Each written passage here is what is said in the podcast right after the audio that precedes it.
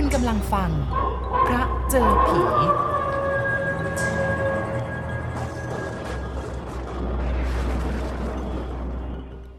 มจัดการกลืนควันกัญชาบ้องที่สามหายเข้าไปในลำคอก็ค่อยรู้สึกใจคอชุ่มชื้นขึ้นถนัดอันที่จริง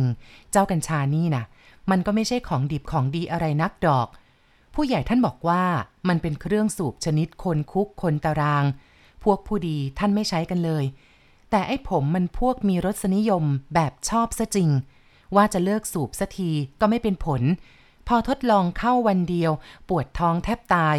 เลยต้องลงมือสูบอีกดูดูว่ามันก็มีดีอยู่บ้างดอกครับ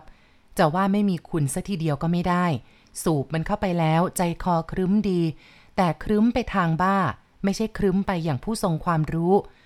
ผมจัดแจงเก็บเจ้าบ้องสำคัญกับเขย่งพญามือเหล็กลงรังไม้ฉำฉาเล็กแล้วก็แบกมันไปลงเรือข้างคูบ้านทันทีวันนั้นเป็นวันเดือนมืดปลาในคลองใหญ่ออกันถึงขนาดคำว่าออนั้นภาษาบ้านนอกก็หมายถึงปลามารวมกลุ่มกันแล้วก็ผุดน้ำดังปุบปับเสียงระเบงเซ็งแซ่แทบจะพูดอะไรกันก็ไม่ได้ยินกิจของคนบ้านนอกน่ะมันหนักกว่าคนในกรุงนักเชียวครับไม่ได้ลอยนวลฉุยฉายอยู่ได้กลางวันก็ยุ่งกับข้าวแล้วก็เลี้ยงควายกลางคืนก็สอดส่องหาผักหาปลาเอาไว้รับประทานจะคอยเอาสตางค์ไปซื้อเขาอย่างเดียวก็ไม่ค่อยจะมีแล้วก็ไม่ค่อยจะมีใครเขาจะขายปลากันด้วยต่างบ้านต่างที่ก็หากินกันเองทั้งเบ็ดทั้งเหยื่อก็เตรียมเอาไว้พร้อมแล้วตั้งแต่พลบวางเจ้าหีบกัญชาไว้กลางลำเรือแล้วก็แก้โซ่พายพ้นคูบ้านออกไปพอผมออกไปถึงคลองใหญ่ก็สวนเข้ากันกับทิดอูซึ่งกลับจากตกปลาอ้าวไงได้แยะไหมล่ะเออพอกินนั่นแหละเล่นปลาห้ามาซะสามตัวปลาห้าณที่นี้หมายถึงปลาช่อนที่จะเอามาทำปลาแห้งได้ห้าริ้วถ้าปลาสามก็คือสามริ้วอุบะเขาเก่งเว้ยผมร้องชมในขณะที่เรือของเราเลยกันไปแล้วทางท้ายวัดเทพราชน่ะกำลังออกันขลักเชียวละเขาตะโกนกลับมาอีกผมก็ตั้งใจว่าจะไปท้ายวัดอยู่เหมือนกันตามธรรมดาปลามักจะไปชุมอยู่ที่หน้าวัดเพราะว่าพระท่านก็มีประกาศห้ามไม่ให้ใครทำอันตรายปลาในเขตวัดถ้าใครขืนขึ้นก็โดนกระสุนเท่านั้นแต่ผมเนี่ยจะเสี่ยงเล่นงานมันซะตอนท้ายวัดนั่นแหละหลบกินไปทีจะเอาอะไรผิดกันได้ล่ะที่จริงพระเจ้าก็ห้ามพูดส่งเดชไปอย่างนั้นเองคือจะพูดว่าอันที่จริงถ้าเราไม่หาปลาแกงใส่บาตรท่านจะอะไรฉันกันล่ะพระพาเถอะแต่ช่างท่านเถอะท่านเป็นพระเป็นเจ้าเราพูดไปก็บาปก็กรรมพอย่างเข้าเขตวัดเท่านั้นเสียงผุดให้ลั่นผมก็จัดการเกี่ยวเบ็ดราวเรียบร้อยแล้วก็ลงเบ็ดราวนึกในใจว่า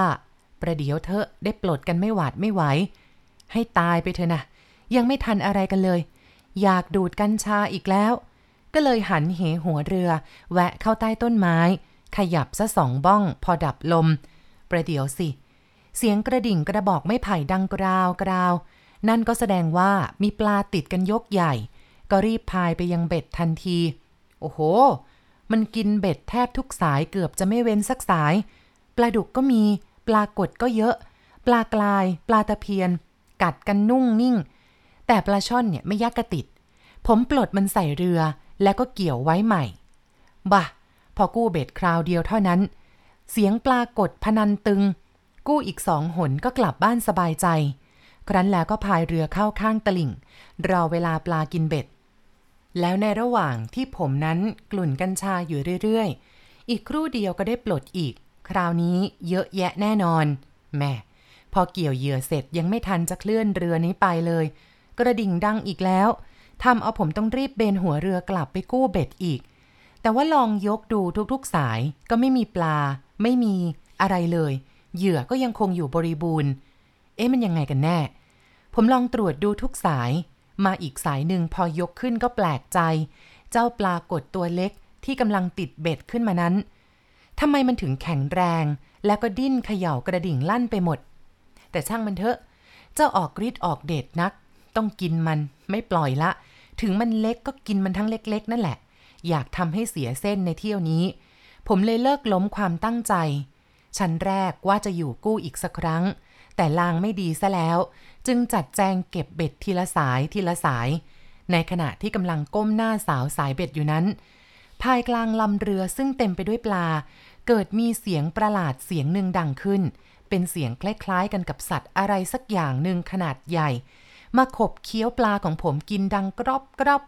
ผมสะดุ้งเหลียวหน้าไปยังเสียงนั้น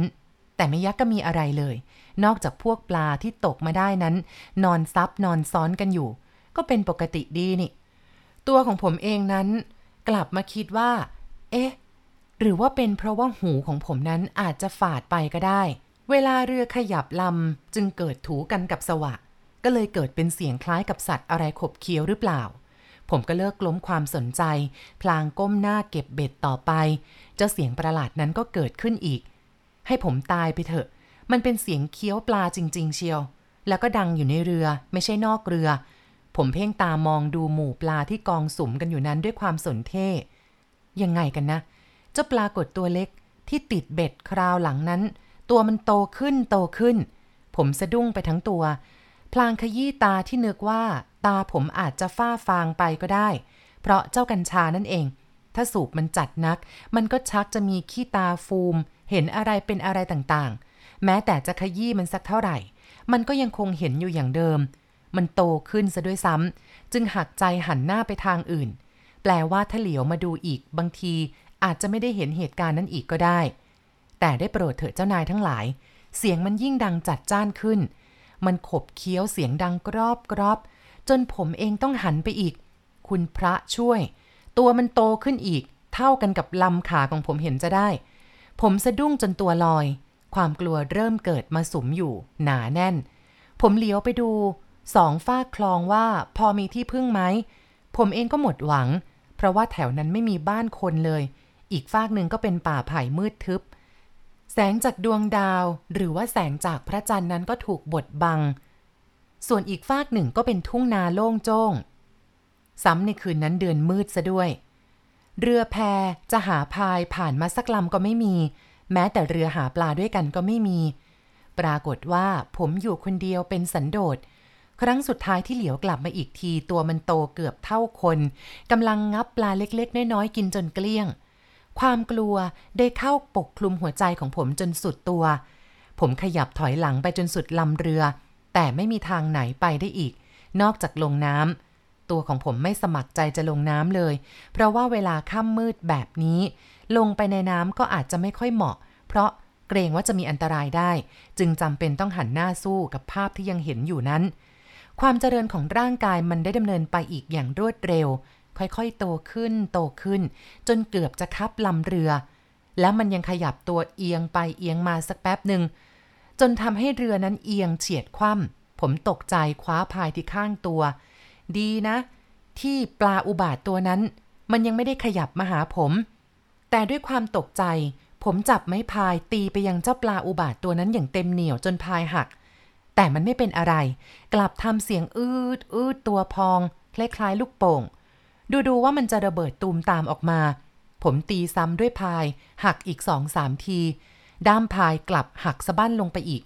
ผมฉวยมีดดาบที่เอามากันตัวฟันอย่างไม่คิดชีวิตสุนัขจนตรอกแล้วนี่มันก็ต้องสู้สิผมประเคนฟันไปชุดใหญ่ปรากฏว่าผมฟันถูกแคมเรือเข้าหลายที่ถึงคราวชิบหายแล้วไอ้ปลาวายร้ายดิ้นขนาดใหญ่ผมกระโจนก็ไม่พ้นกัดฟันแบบไม่ท้อถอยโอ้ยพ่อแม่ทั้งหลายช่วยลูกด้วยไอ้ปลาผีมันกลายร่างเป็นคนคนห่มขาวแล้วก็กระโจนหนีผมลงไปมันว่ายน้ำไปขึ้นที่ตลิ่งทางด้านทุ่งนาไปนั่งยองๆอยู่ริมฝั่งมันเปล่งเสียงหัวเราะเยาะผมดังกังวานสถานทุ่งผมนี่ขวัญหนีดีฝ่อตัวเย็นชืดแทบจะล้มสลบลมพัดอย่างหนักมาทางทิศตะวันออกมาต้องกายรู้สึกว่ามันเย็นสถานเข้าจับใจในขณะเดียวกันนั้นเองก็มีนกแสกบินข้ามหัวผมไปเปล่งเสียงร้องเป็นเสียงยาวหายไปในอากาศเจ้าภาพคนห่มผ้าขาวที่ริมฝั่งก็อันตรธานหายไปเหลือเพียงความว่างเปล่าที่สงัดเงียบผักปลาที่ผุดกันพึบพับก็พลอยเงียบไปด้วยผมฉวยกระดานเรือได้ก็เอามาใช้จ้วงแทนพายที่ตีปลาตัวนั้นจนหักมีแรงเหลืออยู่เท่าไหร่ก็โถมใส่เท่านั้น คิดแต่เพียงว่าจะให้ถึงบ้านท่าเดียวเสียงสุนัขของบ้านที่เฉื่อยหอนส่งเสียงลอยมาตามลมผมรู้สึกหวาดหวิวจนพูดไม่ถูกพอหัวเรือเลี้ยวเข้าคูบ้านใจค่อยชื้นเกยหัวเรือเข้ากันกับเลนก็กระโดดพรวดขึ้นตลิ่งวิ่งแนวตะกายขึ้นบ้านไม่มีกระจิตกระใจจะปลุกใครขึ้นมาเล่าความคว้าผ้าห่มได้ก็คลุมโปงครางฮือฮือจับไข้ขึ้นมาทันทีทันใดเสียงหัวเราะของมันนั้นยังคงติดอยู่หูผมหลังจากนั้นผมก็ได้ล้มเจ็บลงสลายเดือนแทบไม่รอดแต่เดชะบุญยังไม่ถึงที่จึงรอดมาได้มิฉะนั้นคุณคงจะไม่ได้ฟังเรื่องราวของผมอย่างแน่นอนส่วนเจ้ากัญชาน่ะคิดว่าพอจะเลิกได้เพราะเจ็บซะนานไม่ได้สูบเลยตลอดที่เจ็บลาก่อนละครับวันหลังว่างๆผมจะมาขยายอะไรให้ฟังกันอีก